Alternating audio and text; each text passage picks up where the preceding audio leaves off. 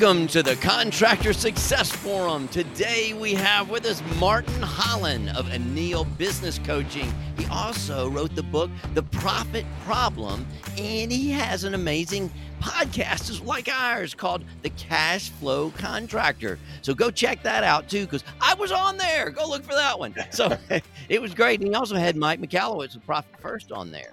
Martin is taking the confusion out of the financial statement so you can make better decisions. I got engrossed with his book uh, that he had sent me, so I it was great, and and I used it for doing my own accounting, and it, it was a great quick summary for a non accountant, maybe even for an accountant, but it was great. So check out our show notes where we'll put all the contact information where you can go find Martin and you can find all the information about these other three wonderful guys also on here. We have Stephen Brown, our long term industry professional. He's a construction bond agent with McDaniel Whitley, bonding and insurance agency with over 30 years of experience underwriting and placing bonds for you as contractors. And Wade Carpenter with Carpenter and Company CPAs helping contractors nationwide become permanently profitable for over 30 years. And me, I'm Rob Williams, your profit strategist with Irongate Entrepreneurial Support Systems, driving profit in your businesses with decades of vertical integration as a contractor, manufacturer, aviator, financial strategist in the construction industry. Welcome, Martin. Man, after we got all that out. All right. How you guys doing today?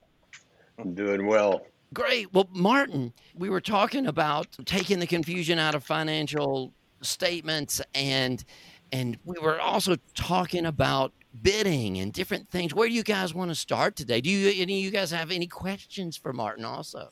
Well, I know you you preach having great financial statements. I'd love for you to chat a little bit about a lot of coaches don't don't focus on that. And I really appreciate that message because that's where it starts. And I know Stephen can't get bonds for people that don't, you know, have great financials. So, well, yeah, first of all, thanks for having me on here. I, I love this stuff. This could be a four hour podcast because we were talking ahead of time and we're like minded folks. And, and uh, we, we don't have to put our people through four oh, yeah. hours of this, uh, our listeners. But Financial statements, I say and said earlier that there are 30.2 million businesses in the United States, and just about 30.2 million of them do not have financials sufficient to make business decisions. And I've had over 400 paying clients, so how many more times that have I talked to? And I mean, maybe three, maybe five. I've even got clients 200 million, 80 million, sales don't have good books. They have good books sufficient to pay taxes because they have to do that, but not good books sufficient to make business decisions. And that's really one of my great passions. I don't think it's necessary that business owners know how books are kept or how the reports are created, but they do need to recognize good books so that they can insist on them and get the information they need to use to make decisions. And that, that's really my passion in life. And, and most people, when you, most business owners I know, when we talk to them about books, their eyes roll back in their head. It's a necessary evil. They don't understand it. It costs money. It's associated with taxes. When they learn how to use them to make decisions, it gives them clarity. I, I often say it's like if you don't have books, it's like the last four minutes of an NBA finals game and somebody puts a blanket over the scoreboard. You don't know what you're supposed to do. You know if you're supposed to shoot three free throws or take three desperation threes or stall or what. When you have books, you have the information you need to make decisions. So getting books and teaching people how to use them is is one of my favorite pastimes. That's so interesting. We we talk a lot about profit first on here, and it was the first time I met you and talked to you, and and you were interviewing Mike Michalowicz of Profit First. And it was interesting. Part of our conversation is, well, Profit First is great, but I believe people should have books. And there's a misconception that Profit First means you don't have to have books. And and there are some people that do construe it that way. And I guess since you do have a cash flow system, it it seems like you don't need books. So people do sometimes run, you know, getting their books behind. So how did you find out about Profit First? I was thinking about that. I don't really know. I don't remember where I first yeah. came across it, but I, I read. I'm an avid reader, and if anybody mentions a book, I buy it, and uh, it sits on my stack, and I get to it. And so, I mean, it's been some number of years I've known about it. The basic principle I have all of my clients create a what I would call a savings account. Mike might call it a profit account, whatever label you want to put on it, separate from their earnings. So we would always do that kind of thing. But your point about profit first is a cash. I, I love the way Mike Michalowicz describes it. It's a behaviorally based method of keeping books, right? So I get that. You're going to look at your bank account. If there's an abundance there, you're likely to spend. So you distribute it, you see what you've got in the various categories. That doesn't really answer all the questions, or at least I haven't seen it answer all the questions for many of my companies where they have assets such as inventory and, and accounts receivables that are significant. There's a whole lot going on that doesn't hit the bank account directly, concurrently. And to make decisions, you can't just look at your bank account. Mm-hmm. I love the enforced discipline and taking the profit first. I, I love that. But you need more information than that, not just to pay taxes, but to do business. And I'll just give you an example one of the critically important questions every business owner should know. Absolutely, is what's my break even sales? And I have never, ever had a business tell me what their break even sales were. They'll tell you, well, my overhead's nine million or or a million this month, so I guess it's a million. No, it's not a million you can't understand what your break even is unless you understand the difference between fixed and variable costs and unless you understand what your margins are. And literally, I'm shocked. I was in business myself for 42 years, or 40 years, 41 years, and I thought everybody would know this stuff. And basically, the answer is I haven't met anybody who knows it. And it's not because I'm smart, it's that it hasn't occurred to them. That is a fundamental, any listener right now needs to ask themselves how much do I have to sell every month to break even on my expenses? Then, how much do I have to sell every month to break even on my expenses, plus my debt service, which I have to pay every month, which comes out of profit? And then to make an available profit above that. Oh, well, look at what several things you got to figure out. What are my expenses? What's my fixed expenses? What's my debt service? Most people can't tell me their debt service without going, well, I'll get back to you on it. Okay, well, you don't know. 20000 a month, 100000 a month in fixed payments on your long term debt. They don't know that. Well, you ought to know that. Then what's a reasonable target? Why are you in this business? So, anyway, that's a fundamental question. There, there are many others, but that's basic number one from an operating standpoint, uh, not necessarily balance sheet management, but from an operating standpoint, that's the thing you need to know what your margins are and what your break even is for those different targets. And I've never met anybody uh, in my conversations who knew that. And profit first methods and cash management really don't deal with that. I mean, it, maybe it makes you think about it so that you go deal with it, but the amount and if Mike Michalowicz were on here, or maybe Rob, you you'll correct me if I'm wrong, but it just doesn't deal with that.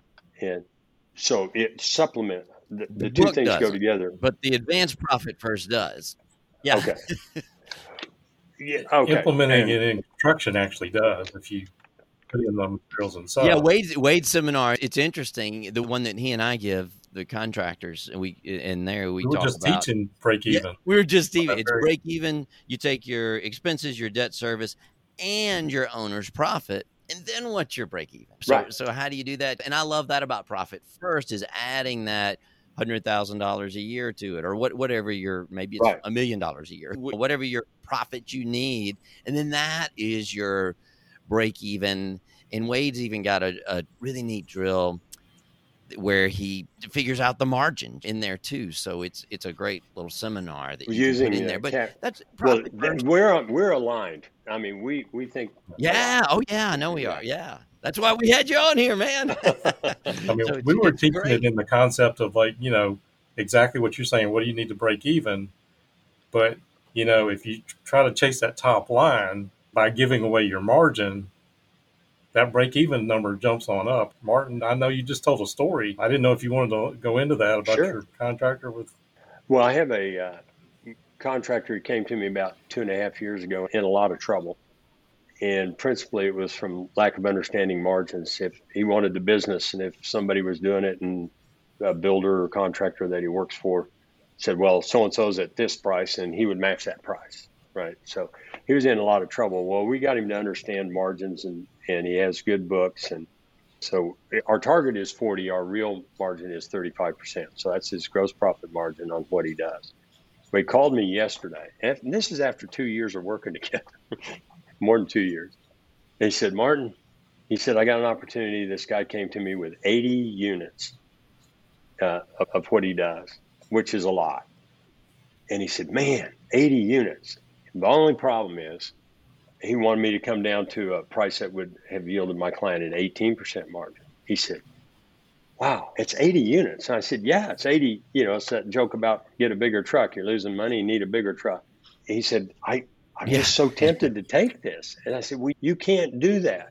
He has all the work he can do right now. So this would have taken a month and maybe two months of his capacity and filled it up with cheap work, which he if he got super efficient, you can't double your efficiency in a factory in a week. But if he did that, maybe it could work. But that's not going to happen. So it takes a month or two months of his capacity and runs it at 18%. Meanwhile, he turns down or pushes out to the distance his jobs that pay 35%.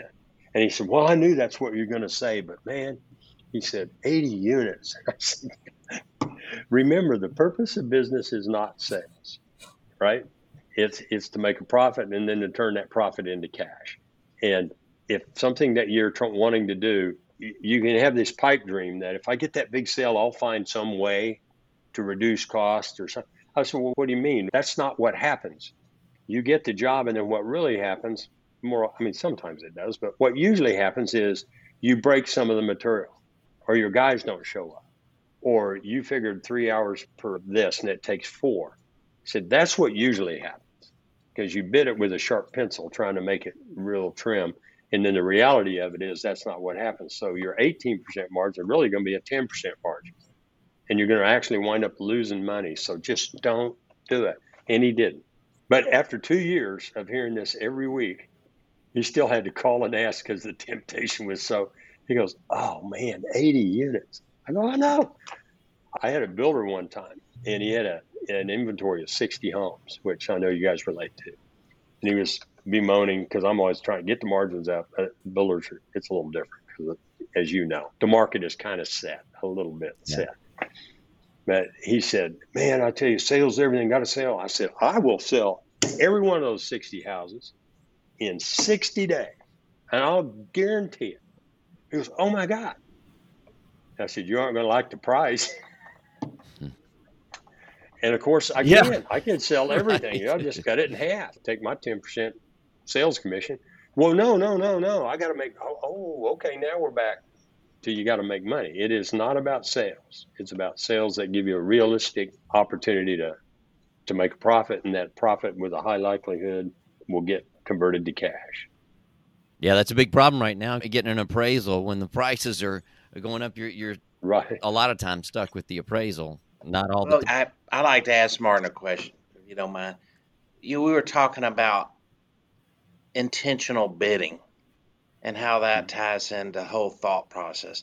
Intentional bidding, well, every time I throw out a bid, my intent is to to try to get it, or my intent is to try to hit a home run. And maybe everybody's asleep and I'm the only bidder, and then I'll still have to go back and negotiate because I'm two times the engineer's estimate. But that's going to happen. It costs money to bid jobs. What what does intentional bidding mean? Because you were telling me about giving a talk about. It. Yeah, I'm giving a talk next Wednesday to a group subcontractors association. All methods of bidding. I, I mean, that's one of the things when I work with a, with what I'll call industrial type clients is I want to see your bid process.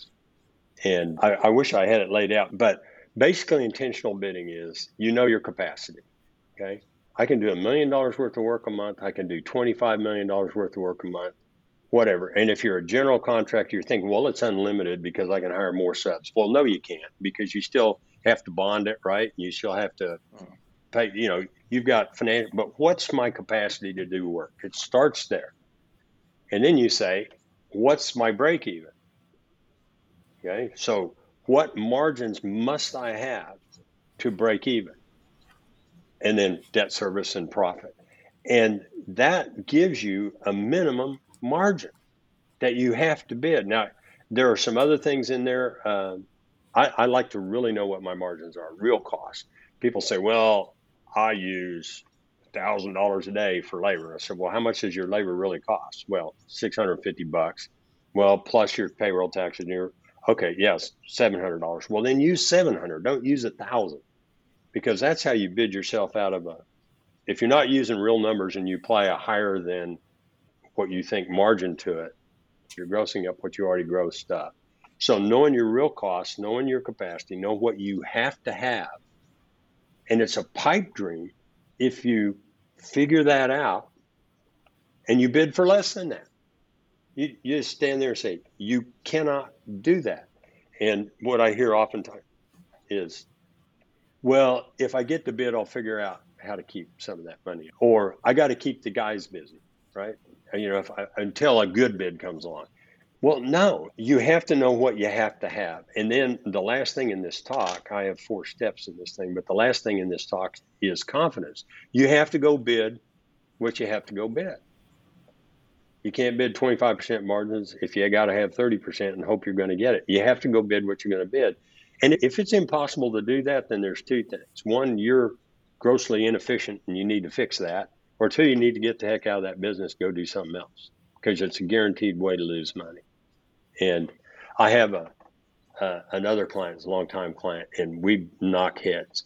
He does construction type work, but he also does service work in his industry. He makes a lot of money on the service work. He sells a lot in the industrial work. Well, I'm always telling him you got to get your margins up, and he's always telling me, you know, add value other than just price and things like that he literally told me this the other day. He says, general contractor don't give a damn if you send them a Christmas card. They just want the lowest price. And I said, well, how's that working for you?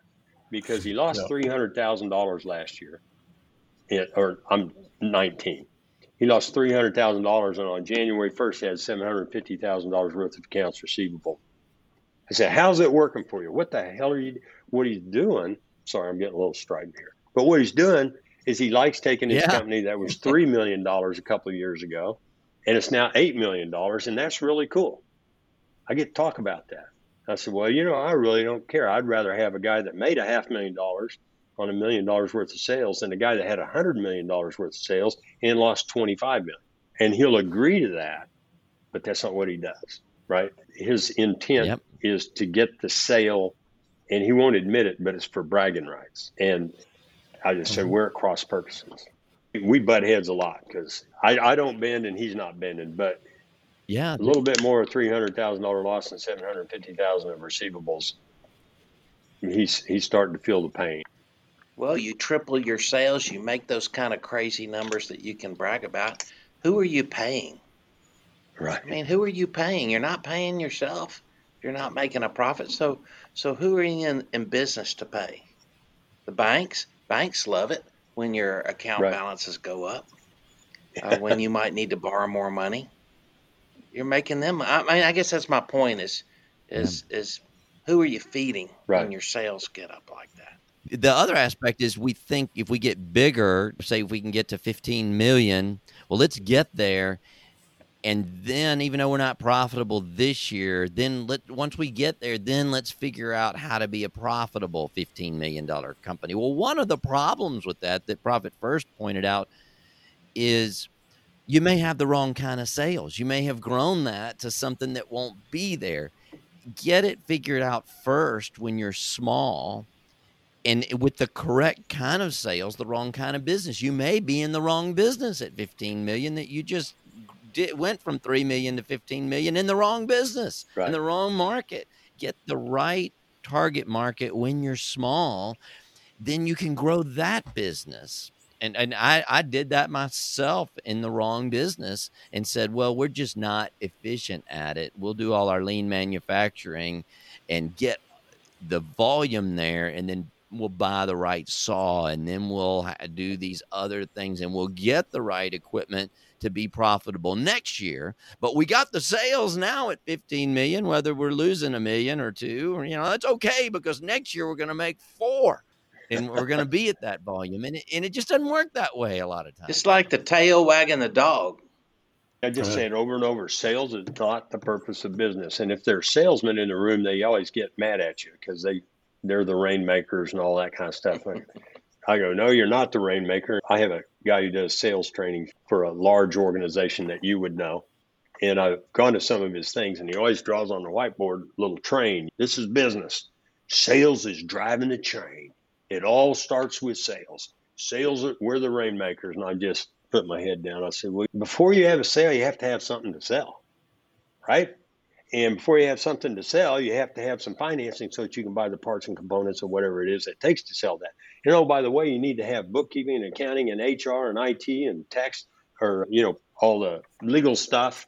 You got to have all that or you got nothing to sell. So don't, it's a chain. That's a, such a beat up metaphor, but it's a chain. And any of the links is weak, you're going to go down, right? Sales is, is not it. I have a client when you were uh, talking, Rob, it just made me think of it. It's been one of my first clients eight, nine years ago. But we started looking at what he did and started doing marginal analysis. This sells for this, and our cost against that, our variable costs are this, and here's what's left over. And then we did other categories. He had a really poor performing sector of his business, which accounted for 34% of his sales. And I convinced him to quit doing that and he stopped doing it. And of course, the low margin, high volume stuff, that's what you sell the most of, right? That's why well, can't. They're 34% of my sales, just this one category. His profit, I wrote an article on why I have the numbers in my head. His profits went up 808%. So he reduced his sales by 34%, and his net profit, all, all the way down the bottom line, went up 808%. Now, if you're not making very much money, it's pretty easy to go up 800% but that's where you got to start, right? That's fascinating. You know, we're starting to get down to the end. We're, we're over our time, as I always do. Always let us go over. But I, I love one of the points about profit first, and that was one of the things. Even talking to you, Martin, where you're you're not a, a profit first professional at this point yet. We're we're working on you. But the part about profit first is not just the book. I thought that was a great thing that just came up in this meeting, and that, that profit first is the scaffolding that gives you the infrastructure to make a lot of your business decisions. It's the scaffolding that goes up and down, as well as your financing. It's the scaffolding around that for the business owner because he's not a controller usually. So it's that scaffolding right. that enables you to do a lot of the advanced profit things, like what we're talking about now. This is all part of it. The sales analysis is one of the biggest parts of profit first but it's not really in the book. And then there's the break even analysis. And then there's so many different the the cash flow factors that that generate that. But it's all about getting cash flow. And i forget to say that on our program sometimes. I forget. Our definition of profit is cash. It's not the books profit first definition and like martin and i know all four of us are really like-minded on that it's it's getting that cash flow so you can pay yourself as profit right. and there's so many different things that we can do in there. So very few um, business owners actually get to see the fruits of their labor. I mean at, at least not in proportion. It's tied up somewhere it's gone somewhere they yeah. spend it stupidly. I had a client one time between christmas and new year's bought a hundred and forty thousand dollar sign and I was livid when I came back. So what? Well, I saved forty thousand dollars on taxes. I go, yeah, but you just sucked 140 grand out of your available cash that's financing inventory, which was huge for his. Business. Anyway, stuff like that. That's a huge. That's a. That's a I love that story. A sign because I just knew you were going to say pickup truck. No, well, you actually said sign. Yeah, that's I a new one. in Oklahoma between Christmas and New Year's. That's but yeah, and a lot of trucks. But that was that was one that just stuck in my craw. I was so mad. He he never even mentioned it. It's his business. He can do what he wants. but as a coach, I'm supposed to be a confidant. And in a, uh, I found out after the fact, well, it's too late now. Golly, you know. it, well, it's so interesting. I know sometimes when we're talking to the contractors and stuff that might become a, a client, they're like, we're going to start in three weeks. And I know what they're doing is because they got some money they want to spend before we start. You know, right. so they're they're doing it trying to get it outside so they won't have the accountability. It's like, okay, I right. wonder does he need a swimming pool? Is it a truck? What is he gonna do before we before he starts becoming accountable? So it's it's it's a lot of fun. Anyway, this this has been a, this has been a lot of fun today. So so today we have with us we have Martin Holland, Neal Business Coaching. I, I always love talking to you, Martin. It's it's great uh, well, having thanks, you on here. So uh, hopefully we can get back together again soon. And Absolutely. Wade Carpenter with Carpenter and Company CPAs. Contact him. And we have Stephen Brown with McDaniel Whitley Bonding Insurance Agency. Look in the show notes, share the show with your friends because every time you don't share this with somebody, you're depriving them of this great information. So, everybody, yeah, that, that's right, Stephen. and, and, go listen to Martin's Cash Flow Contractors. Listen to his right. podcast as well. So, it is yes, cash flow yeah. is that is a big debate too. In the, so the next show we'll talk about whether cash flow is one word or two words. well, I just mean in the title of our the name of our uh, podcast, it's one. In word. your title, exactly. Yeah. Well, I know, but that is a, a deeper meaning that you know you uncovered. Yeah. Well, we may have to put that in the show notes too. So, so anyway, if if this part doesn't get cut out, I hope you enjoyed it. So, yeah. so anyway, have a great day, and uh, we look forward to talking to you again soon, Mark. Thanks. Okay, thank you.